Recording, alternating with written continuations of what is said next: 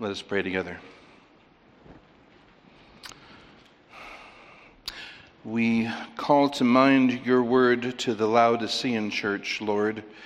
You reprove them for imagining that they were rich, wealthy, needing nothing. Your apostle rebuked the Corinthians by, for imagining that they were full and in no need. Oh, but we are needy, Lord, we are needy. We look to ourselves and we see our sin, our weakness, our folly. We remember that we know no truth unless you teach us your truth, that we dare not trust our hearts, that we must only trust you and your word. And so humble us that you may teach us today, Lord. Shatter our false assumptions and traditions. Grant us to know and to love your truth as you speak it to us in your word. In Jesus' name, amen. And indeed, the truths in this verse, Matthew twenty, twenty-eight, do challenge a lot of um, popular Christian traditions, perhaps some that you have held, perhaps some that, that some hold. We need to remember that uh, we're to hold to what God's word says, even if it means giving way uh, to a cherished tradition that we've always thought to be true, but find in the light of God's word not to be true. We're taking a second pass at Matthew twenty, verses seventeen through twenty-eight, because this section is a unity. That's not very difficult to see. Verses seventeen through nineteen, uh, Jesus announces his coming to Jerusalem to die, that he's going to die in Jerusalem, but in that section he doesn't say why. Why is he going to die in Jerusalem? Why does he allow himself to be killed? Why does the Father allow him to be killed? The answer is not found in that section. Then in the next section, we see Jesus lay down the need for humble service, verses twenty through twenty-seven. And he tells us the importance of humility and service in, in the kingdom of God, but he doesn't provide us a model. And no reason for his going to die, no model for service. But verse twenty-eight ties a bow on both. Verse twenty-eight closes both loops.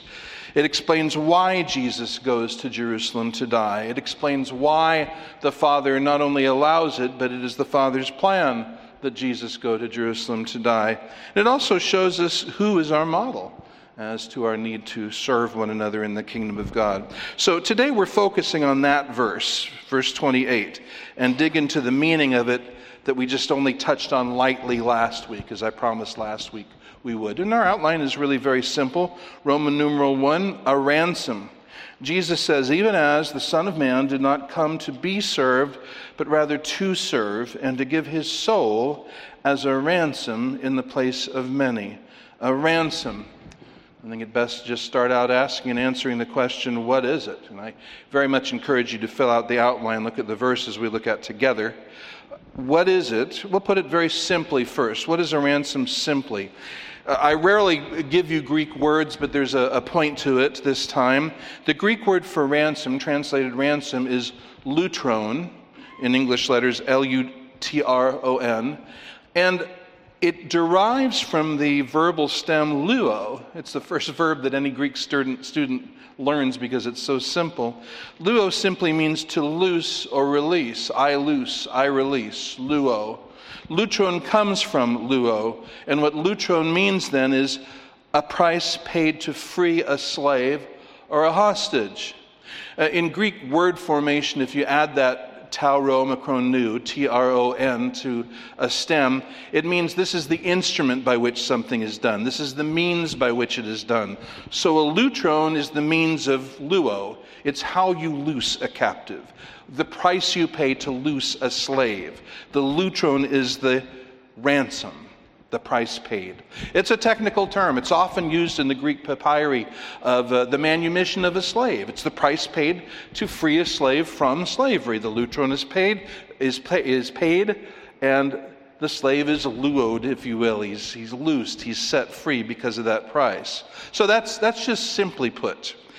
Therefore, it necessarily is three things. And here, the understanding of many Christians stops and doesn't grasp these simple truths. So let's make sure that we see the full value and don't steal glory from the Lord or his gospel or his work of salvation by stopping short of what the Bible teaches. A, a, a lutron, a, a, a ransom, necessarily, first of all, is a substitute. So if you pay a lutron, the master doesn't keep the lutron and the slave. You follow me? He t- accepts the lutron and the slave goes free. Or the army that has a, a war hostage doesn't accept the lutron. In, in classical Greek, it's usually the plural form, but that doesn't matter. I digress. Uh, accepts the lutron and the hostage is set free. It's a substitute. Jesus underscores that in the preposition he uses, to give his soul as a ransom in the place of many, the preposition anti, exchange for them, taking their place. Because of what he pays, they are freed. So it is a substitute, necessarily. Secondly, it is specific. And as I say, here's where many Christians' understanding does not go with what Scripture teaches. A lutron is not just simply taken and laid out there and offered, and then any slave that wants to come and be ransomed, you know, this is just to whom it may concern. It's not for anybody, it's just a lutron. So come and get yourself ransomed. That is not the picture here. The picture is, I'm paying the price to loose this slave. I'm paying the price to loose this hostage. And when I pay the price, that person is freed. He is ransomed. He is set free. And that brings us to the third element. It is necessarily a success. It is necessarily a success. That is to say, if you ransom someone, that person is ransomed. So you pay a substitutionary price for a specific person or persons, a group of slaves, a group of hostages. And once you pay that price, that person is freed. That person is redeemed. He's no longer a slave. John Murray, a great, uh, a great theologian now with the Lord, in a really helpful book called Redemption, Accomplished and Applied, wrote this: the language of redemption is the language of purchase, and more specifically of ransom. And ransom is the securing of a release. Not just offering it to make it possible, it is the securing of a release by the payment of a price. So you can't think of it being rejected, because I'm not offering it to the hostage, I'm giving it to the one holding him captive. And so he is freed because of what I do. Uh, in, it, it, it, the sentence is carried out. Uh, the gift is effectual. And the person for whom a ransom is paid is set free as a result of the payment of this ransom. So that's what a ransom simply is. It is a substitute specifically offered and successfully offered to free a hostage or a slave. So now the question that we want to ask more existentially, more personally, why do we need one? I mean, Jesus says that he's giving his soul as a ransom, like that should interest us. And I, I think it absolutely should. So we need to all understand why this is so important to us. Why do we need one? Well, first of all, because we are captives to the guilt and power of sin. Number one, we are captives to the guilt and power of sin. And here is where many people don't get the importance and, and the wonderfulness of the gospel. They don't see themselves as slaves. Uh, like Jesus says in John eight thirty-two uh, and following, where he says, uh, eight thirty-six, where he says, who the Son sets free is free indeed. And the Jews say, oh, we've never been slaves of anyone. So he's offering the freedom that only he can give, and they don't think they need it. Now, first of all, that's just a lie. They've been slaves to, to a succession of nations and powers, right? But then he goes on to say, well, anyone who does sin is a slave of sin. He's talking about the slavery of sin.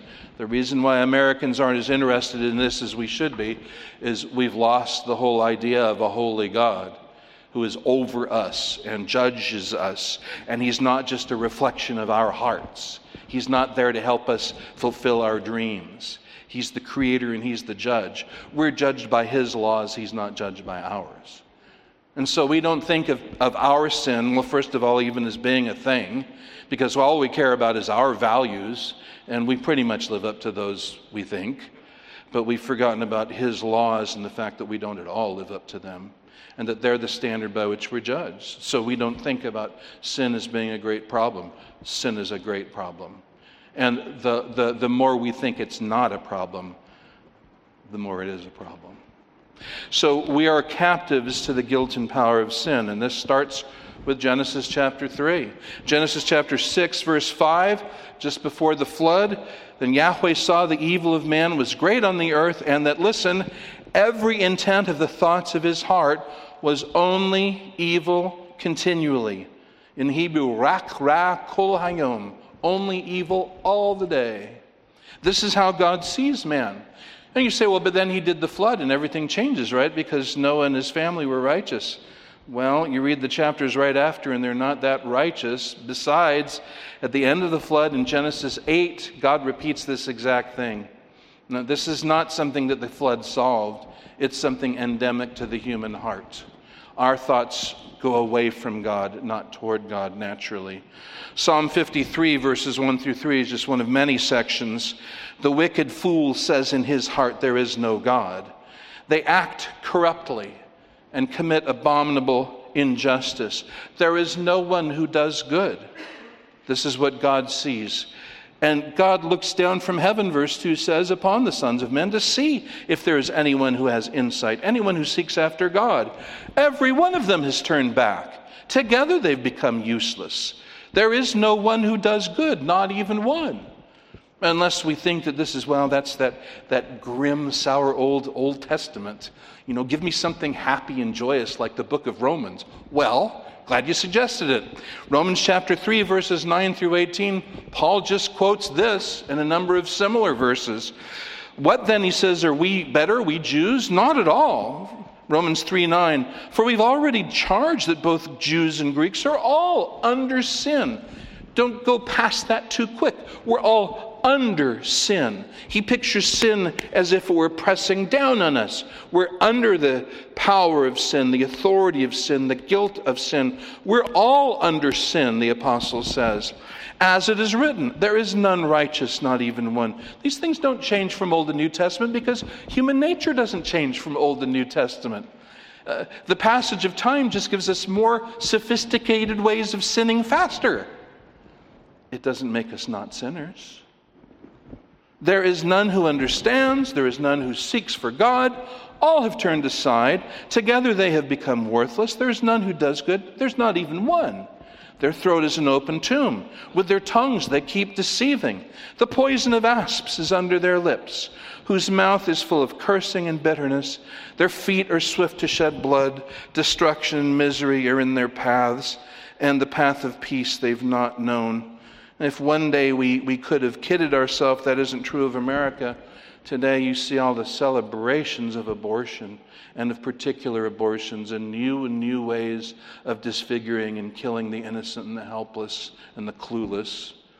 And you see now, now the mask is being ripped off, divine restraint is being removed, and we're seeing what people really are apart from the grace of God. And here's the real kicker, verse eighteen. This is the root of it all. There is no fear of God before their eyes. Self-seeking, not God-fearing. Now we know that whatever the law says, it speaks to those who are in the law, so that every mouth may be shut, and all the world may become accountable to God, or perhaps better, guilty before God, liable before God. And then there's the famous Romans three twenty-three. Notice the two tenses of the verbs. For all sinned and fall short of the glory of God. All sinned, past tense, and fall short, ongoing present tense, of the glory of God.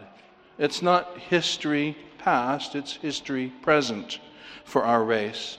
Romans five twelve gives us the root of it. When did this start? Romans five twelve. Turn there with me if you haven't been already. Uh, and let's focus on these next few verses in Romans five.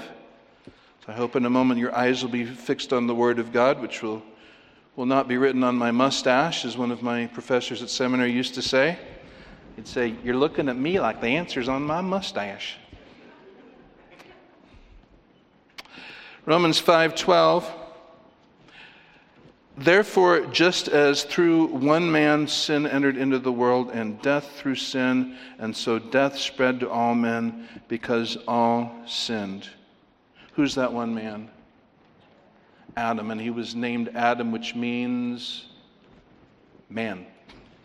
Not because he was figurative, he was literal, but named man because he was the representative of mankind. He was the federal head, if you will, of all our race. And through him and in his act of sin, we all were plunged in sin. That's when all sinned. When Adam sinned, he was our representative. And he brought the slavery and the guilt of sin and of guilt uh, to all of his natural descendants. And so we read in verse eighteen, the first part, through one transgression there resulted condemnation to all men. And verse nineteen, the first part, through the one man's disobedience the many were appointed sinners. So it's very important, you may not see this at first, but trust me for a moment, it's very important you see all these things are actual things, they're all realities. And when Adam sinned, it didn't make us hypothetically sinners. We actually became sinners. His sin was not an offer to sin. There is no such thing as an innocent human being. Every child of Adam is born spiritually dead, born a sinner, born guilty. It's not something we become. We don't start off innocent, much less righteous. Uh, children of Adam, natural-born children of Adam, start out uh, in Adam's sin. So let me just insert here and get your minds going.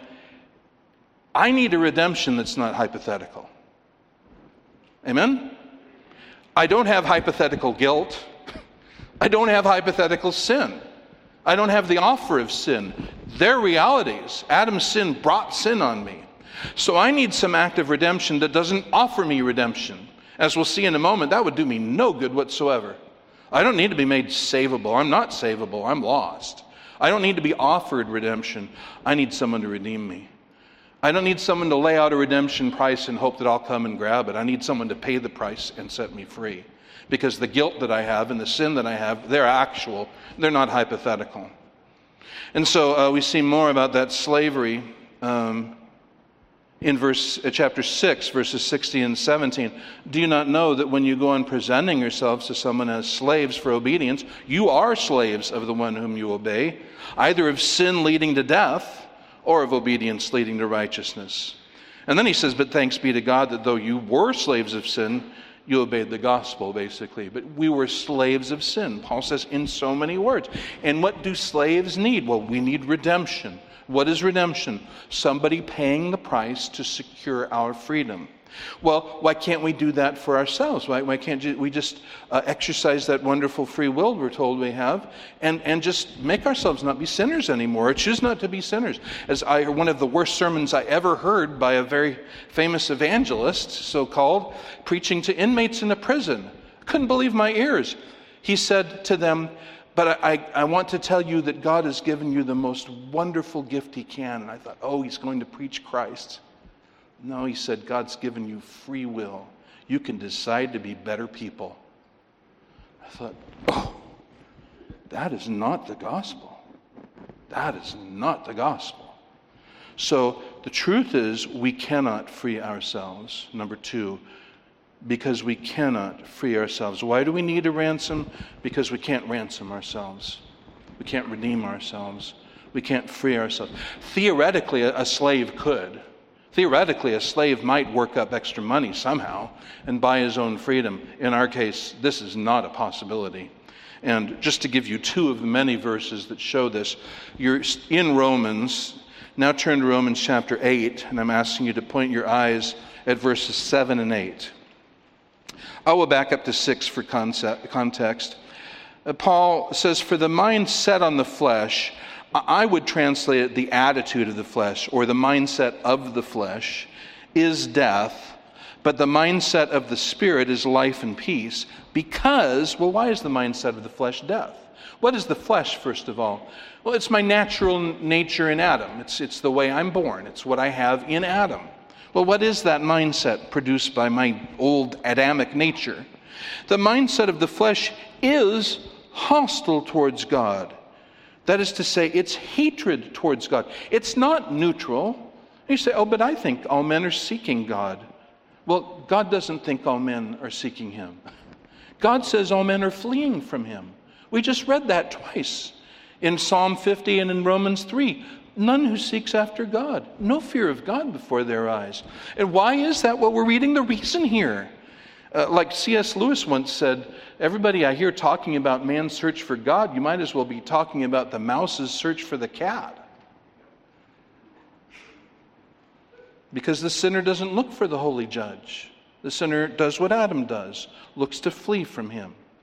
So the mindset on the flesh is death. Why? Because the mindset of the flesh is hostile toward God. For, now listen, it does not subject itself to the law of God. Okay, we kind of see that. For it is not even able to do so. And those who are in the flesh are not able to please God. Uh, now there's the truth that many Christians have not grasped fully. Those always go together. A, a low estimation of the effects of sin always leads to a low estimation of the glory of the gospel. So the more people think men still have an ability Godward, the less they really see the need of salvation from Christ. Now, these verses say, it's not in my ability to subject myself to the law of God. So, you say, what about free will? Does man have free will? Defined biblically, yes. Defined as uh, non-Christian philosophers do, well, no. They think of the, the will as if it's something floating out there, you know, detached from me, making decisions for me. But biblically, all the will is, is it's my heart making choices. And what is the state of my heart? I'm free to make the choices my heart wants to make, but what's the state of my heart? We just read it. It's hostility toward God. It lacks the ability to subject to the law of God, and it's not able to please God. So where would I get the ability to redeem myself? Where would I get the ability to ransom myself? If it were even possible. But then, of course, you factor in the fact that one sin is an infinite crime because I've sinned against an infinite God. How many sins does it take to be, to be a lawbreaker? Just one sin. Now, I'm not going to ask for a show of hands, but if I ask for a show of hands of how many people have only committed one sin, I trust, well, no honest hands would go up. No honest hands would go up, much least the hand of the person behind the pulpit. So, no, ransoming ourselves is not a possibility. We cannot free ourselves. We lack the ability in our very soul to free ourselves. Ephesians two, one through three, you could turn there. See it for yourself. Now, whether from goodwill or pride and stubbornness, there are Christians who want to argue for ability in men. And I would just ask you to think honestly, if Paul wanted to say that we lack all ability to bring ourselves to God, to choose God, to commend ourselves to God, what what word would he choose that would describe a person who had absolutely no ability to do anything good? I, you know, I'm thinking the same thing. But look at Ephesians two one. And you were, what's the word? Dead. No, you were ailing. You were feeling poorly. You were you were experiencing soul discomfort. You know, like to use a baseball term. You were you were on the spiritual Uh, ten-day list. No, you were dead in your transgressions and sins, but I wasn't inactive. I still did stuff. What did I do? Verse two, in which you formerly walked. So there it is, walking dead. According to the course of this world, according to the ruler of the power of the air, spirit is now working in the sin, sons of disobedience. I was hooked up. I was hooked up and I was lined up with all that, among whom we all also formerly conducted ourselves in the lusts of our flesh, doing the desires of the flesh and of the mind, and were, hello, by nature children of wrath, even as the rest. The whole lot of us, all of Adam's natural descendants, dead in trespasses and sins, haters of God, unable to submit to the law of God. So let me just say here and be as, as honest and forceful and biblical as I can. If you come to me with a gospel that tells me that Jesus has done wonderful things for me, and if I could just find it in myself to have the good sense to take a hold of them and submit myself to the gospel and say, I have no other hope than that, you've done nothing for me or any other sinner. Because I never will. I never will say, I need that kind of salvation. I never will submit myself to that message. I never will want to be reconciled to God. Reconciled to God? I'm trying to make life without God work. I'm trying to make, isn't that what we see our, our fellows doing busily since Genesis three? Trying to make a world safe from God? Isn't that what every human philosophy is about? That is anti-Christian, that is not under the law of God? How to make a world safe from God? How to ha- live a happy life without God? I'm not interested in a gospel like that. For to get me interested, you've got to have something that actually has the effect of transforming me.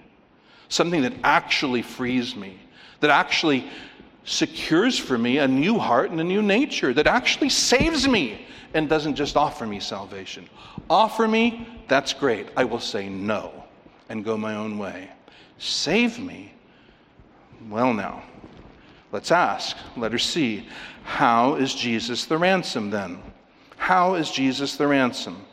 Well, look at his words here. Even as the Son of Man did not come to be served, but rather to serve, and to give his soul as a ransom in the place of many. So what is the nature of his action? The nature of his action is to serve and to give. Not simply to offer, not to try. He doesn't say, and thank God for all eternity, he doesn't say to serve and to try to give his soul a ransom for many, or to give his soul a hypothetical ransom for many. No, he came to serve. Now, again, if, if he did something that, that did not secure my salvation, it wouldn't serve me, it wouldn't do me any good. But he came to serve and to give. That's the nature of his action. What what is the capital of the of the ransom? You ransom this guy in gold, you ransom that guy in silver, you ransom the other one in bitcoins.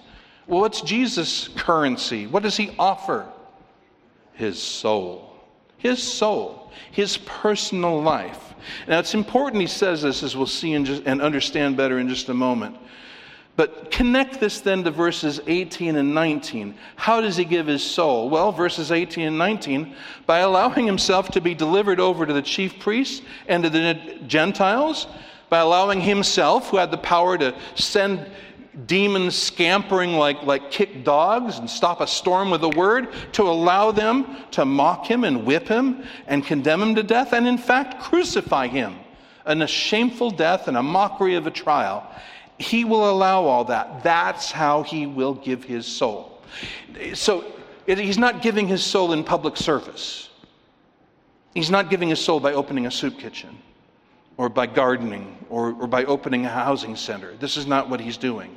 He's giving his soul, his actual life. He's giving it over to a bloody death. So the capital of the ransom is his soul. And what's the mode of his ransom? In place of many. So he is taking their place. He is a substitute for them. Now, if you want to understand the gospel biblically, which I encourage you to do, you need to notice this. So when he says that he's going to be a ransom in the place of many, is there any understanding in which, well, any biblical understanding in which he can be a ransom in the place of many, but then later they can go and suffer the penalty themselves that he already suffered, so that he pays the price and they pay the price? Well, that's not the plain intent of the words. Remember, a ransom is always specific, and it is substitutionary, and it's what? It's successful. and it is offered in the place of many, so those for whom he dies will be freed by his ransom. They will not suffer slavery and penalty and guilt, as they would have had he not died for them. So he came to offer his soul as a ransom in the place of many. That's his words here. Now, let's look ahead, and I encourage you to turn there, to his words in Matthew twenty-six. Because he's going to reflect on this same truth again at the Last Supper. And we're going to gain a little more insight. Each time he, he talks about his death, he tells us a little more. And these are his last words before his death. And of the cup of the Last Supper, he says, "This is my blood of the covenant, which is poured out for many for the forgiveness of sins." Now look, do you see how the same elements we see in twenty twenty-eight are given greater specificity here? We know more about what they mean here. So what is the nature of what he's doing? Well, it's the establishment of a covenant. And if you study the Bible, you learn it's the new covenant that was prophesied in the Old Testament. So his blood is establishing a covenant. And so how does he die? He dies by shedding blood. He's not going to be poisoned or strangled.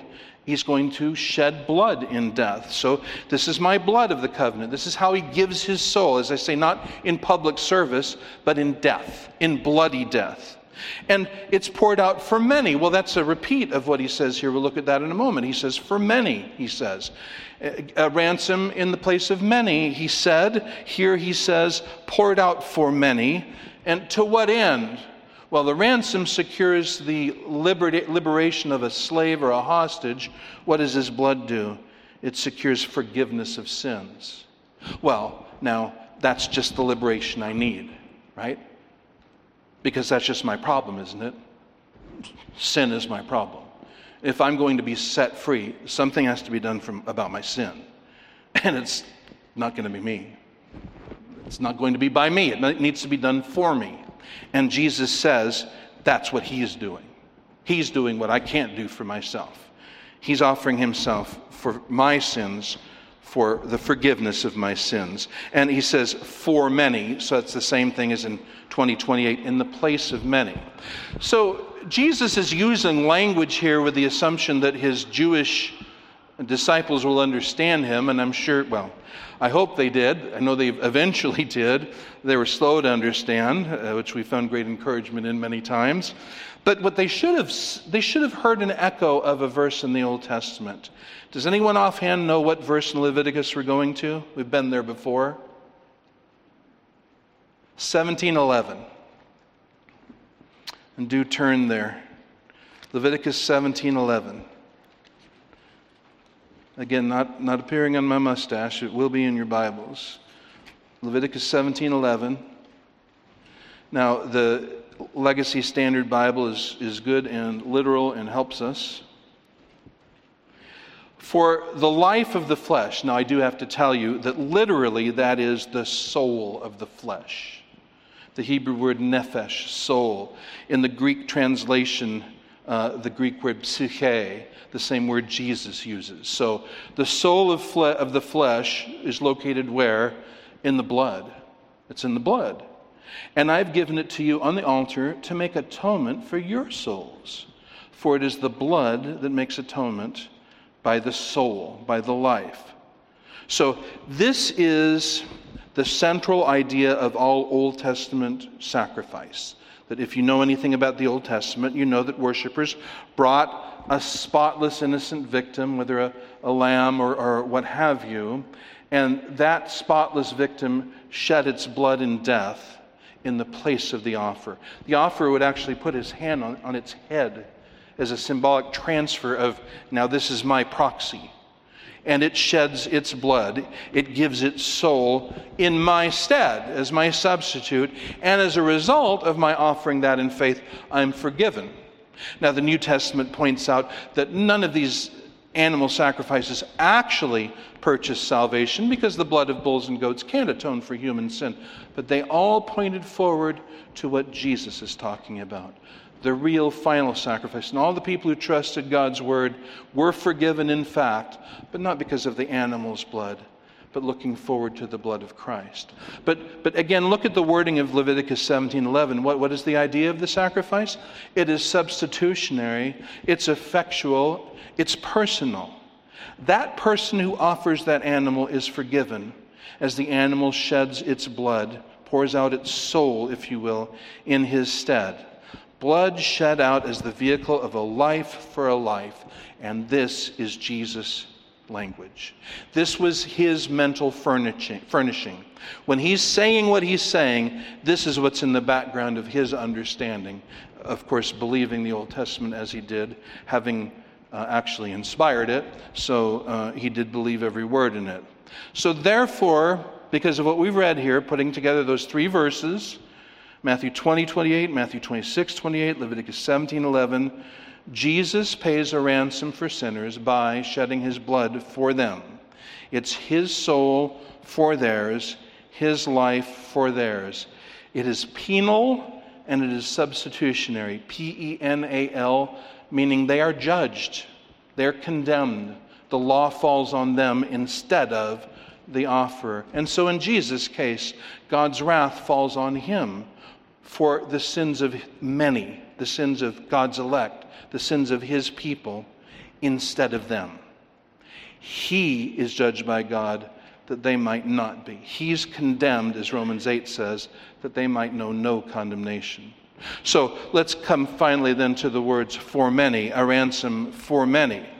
And again, we'll understand what Jesus means by this if we understand the prophetic background.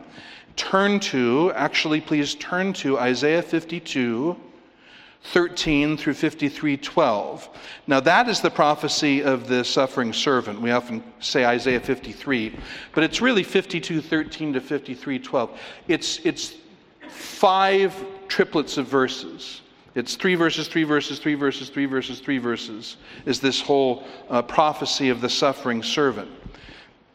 And we're going to see in here the same elements that we said are the elements of a ransom. And what are those elements? It is substitutionary, it's specific, and it's successful. So let's see it here. Let's just uh, start with verse four. Tempting as it is to do the whole thing. Surely our griefs he himself bore, and our sorrows he carried. Now what do you see right there? Well, you actually you see all three elements, don't you? It's for us, the people confessing this. It's effectual. He's actually carrying these things. And what else is it? Substitutionary. There are sorrows and griefs, but he's carrying them. Yet we, geniuses that we always are, esteemed him stricken, smitten of God, and afflicted. But he was pierced through for our transgressions. He was crushed for our iniquities. The chastening for our peace fell upon him, and by his wounds we are healed. And again, you see all three elements here, don't you? It's for us, the believing confessors, that he made this sacrifice. It is specific. It is substitutionary. There are transgressions and iniquities, but he's being punished for them. And it's effectual, because he's not punished and then us punished again. Because if if that is the case, then he did not satisfy the, the justice of God. But that is not what we're being called to believe. He is exhausting the judgment of God. He's drinking the cup to its bottom. The chastening for our peace, what does that mean? The punishment that brings us peace. How oh, that makes me think of Romans five. Therefore, having peace with God through our Lord Jesus Christ. Excuse me, I'm sorry, I, I, it makes me think of it and then quote it wrong, evidently. Uh, For having been justified by faith, we have peace with God through our Lord Jesus Christ. He purchases our peace. He achieves it by his punishment. All of us, like sheep, have gone astray. Each of us has turned to his own way. But Yahweh has caused the iniquity of us all to fall on him. Substitutionary, specific, successful. In fact, the whole thing is introduced by a statement that what he comes to do, he will do. Look at the first verse, Isaiah fifty-two thirteen. Behold, my servant will prosper. He will be high and lifted up and greatly exalted, like only God really is. So what he comes to do, he will successfully do. His atonement will be successful and will be success, uh, will, will be effectual. And finally, verses eleven and twelve, as a result of the anguish of his soul, he will see it and be satisfied. By his knowledge, the righteous one, my servant, will justify the many. Well, there it is again, the many, as he will bear their iniquities, just like Jesus says, give my soul a ransom for the many. So, for the many, as he will bear their iniquities, theirs, he will bear their iniquities, successfully, specifically, and substitutionarily. Therefore, I will divide him a portion with the many. He will divide the spoil with the strong, because he poured out his soul to death and was numbered with the transgressors. But here it is again, yet he himself bore the sin of, what does it say? Many, and interceded for the transgressors. So this is what is in Jesus' mind as he speaks of the fact that he came to serve and to pour out his soul as a ransom for many. This opens the mind of Jesus to us. And as you see this, you run through Scripture and you just see it again and again and again. You see it in his words, for instance. For instance, remember in Matthew eleven, he says, no one knows the Son except the Father, and no one knows the Father except the Son. And then what does he say? And the one to whom the Son chooses to reveal him. Well, what about that choice? Turn to John chapter seventeen with me. Now here's Jesus' high priestly prayer. This is what would be rightly called uh, the Lord's Prayer, because this is the Lord's Prayer. The Lord prayed this prayer.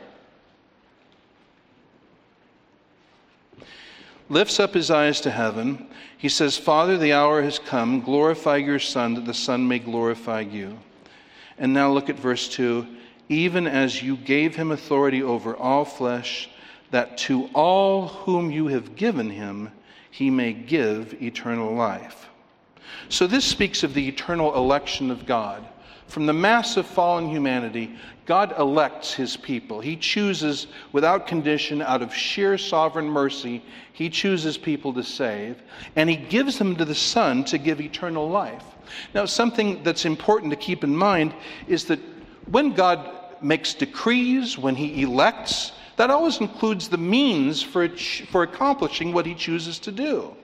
So when he chooses to give people to the Son, that the Son may give eternal life to them, it includes the means of the Son giving eternal life to them. And, and what is part of the means of his doing that? Redemption. His giving his soul a ransom for the many, for these ones the Father gave to him. A theologian, A. A. Hodge, said very well, redemption is in order to accomplish the purpose of election. God elects them to be saved in Christ. Redemption is the means. His giving his soul as a ransom for them. So how Jesus gives life to God's elect, whom God has given him, is he gives his soul as a ransom for them, for that many. That's the prophetic background. Let's close by looking at a prophetic foreground. F O R E, prophetic foreground. Something that lies in the future, and we're going to be back in the in the book of Revelation again, as we began the service, so we'll end the sermon. I do encourage you to please turn to these. Second easiest book in the Bible to find. First being Genesis, second being Revelation, so it's the last book in your Bible. Revelation chapter one. Now, with everything we've studied, let's let's let's look at this. With all of that in mind, let's look at this afresh. Revelation one four, John to the seven churches that are in Asia, grace to you and peace. So he's writing to the churches, to those who profess faith in Jesus Christ, to saints, to the elect. Grace to you and peace from the one who is and who was and who is to come, and from the seven spirits who are before his throne, and from Jesus Christ, the faithful witness, the firstborn of the dead, and the ruler of the kings of the earth, to him who loves us. Blessed present tense. Loves us now, loves us always, and and released us from our sins by his blood. What verb do you suppose is translated released? You have no idea. But it's the verb luo, what we started the sermon with. And luo makes for what word? Lutron. And that means what? I have no idea, you say. That's the word that means ransom. In other words, he looses us from his sin, from our sins by his blood. This is talking about the same thing Jesus talks about in Matthew twenty, twenty-eight. This is how we're freed. This is how we're loosed. That speaking to the elect, he says, loves us, released us from our sins by his blood. Not hypothetically, but actually. That's the kind of ransom I need, an actual ransom that actually redeems me. Adam didn't hypothetically secure my condemnation. I need a Savior who doesn't hypothetically secure my redemption. I need one who actually redeems me. And such a Savior is Jesus Christ. Released us from our sins by his blood, and he made us to be a kingdom. He made us to be a kingdom, priest to his God and Father. To him be the glory and the might forever and ever. Amen. Now, somebody who's brand new to this sort of teaching might say, well, but, but I, I know the Bible also talks about the world and talks about all. The, the, the Bible says Jesus died for the elect, but But what does that mean, the world and all? Well, John shows us exactly what it means. Look at uh, Revelation five. We'll start us there, and the next verse will take us all the way. Revelation five, glorious scene in heaven. And John sees these living creatures and these elders in heaven, and he hears this new song in verses nine and ten. And they sang a new song, saying, they're singing to Christ, "Worthy are you to take the scroll and to open its seals, because you were slain and purchased for God with your blood people from every tribe and tongue and people and nation. And you made them to be a kingdom and priest to our God, and they will reign upon the earth."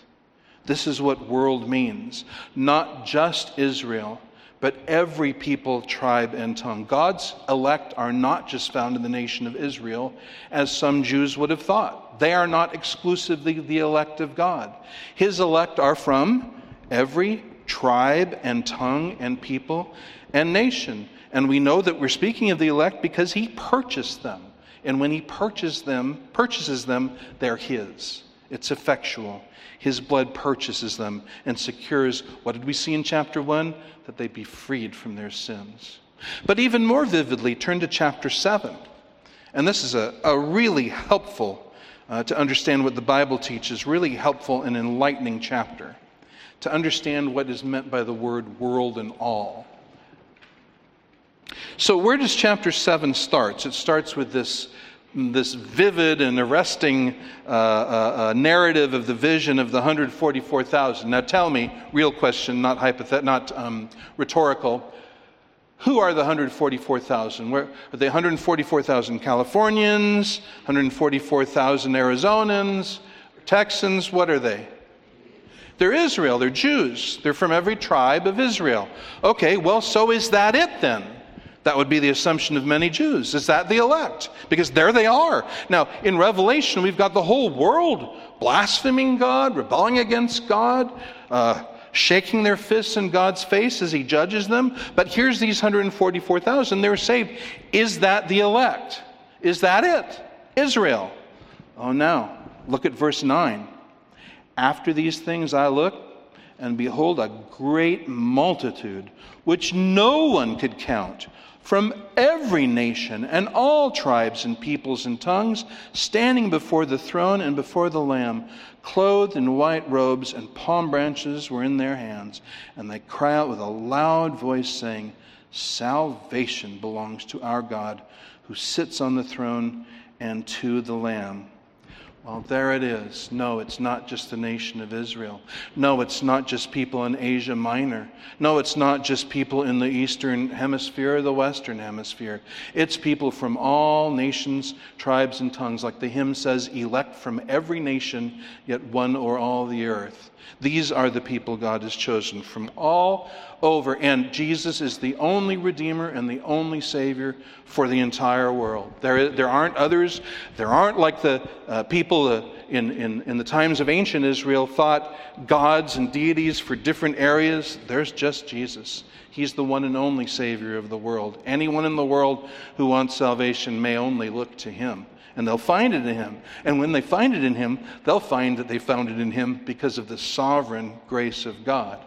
Sending Jesus to save sinners. Sending Him to serve and to give His soul a ransom in the place of many. So let me speak to someone who's come in then not knowing the Lord Jesus Christ. As as I was one day coming to a church, hearing the gospel preach, hearing Christ preach, and, and I was listening, and, and I just felt like, I was in a large church, and I felt like the guy knew me. His words were piercing my heart, even though he'd never met me, and never did. But what he preached was piercing my heart. So lost friend, have you felt the bondage of sin and guilt in your heart? Have you seen what a what a cruel, relentless taskmaster sin is? Have you tried to shake yourself loose for it and found what a failure you are, how impossible it is? I know that feeling very, very vividly. You never really know how deeply bound you are in, to sin until you try to break the bonds. Have you tried to break, found out that you can't break? Well, Jesus alone has made perfect redemption for sinners. Jesus alone saves the lost. Look to Jesus in repentant faith. Call on Him. Throw yourself on His mercy and look to Him to save you.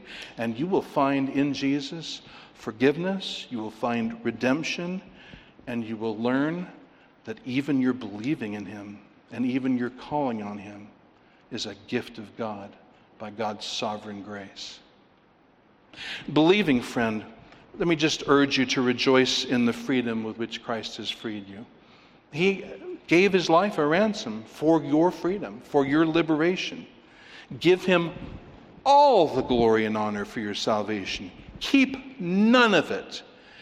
Despise anyone who would tell you that part of it is due to you. Do like the, the saints and the elect in heaven, and cast your the elders in heaven, cast your crown before Him.